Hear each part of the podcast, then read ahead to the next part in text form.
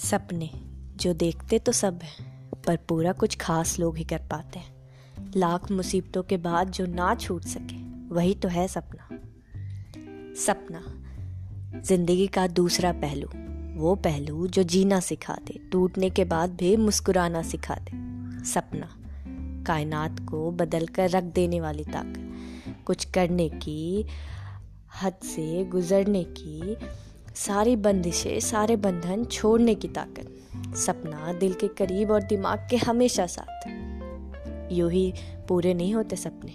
अपनों को छोड़कर, खुद को बदलकर, खुद को तपाकर, खुद को तड़पाकर, खुद को बेहिसाब तकलीफ़ देकर और खुद को संभाल कर तब जाकर शायद ही ये पूरे होते हैं।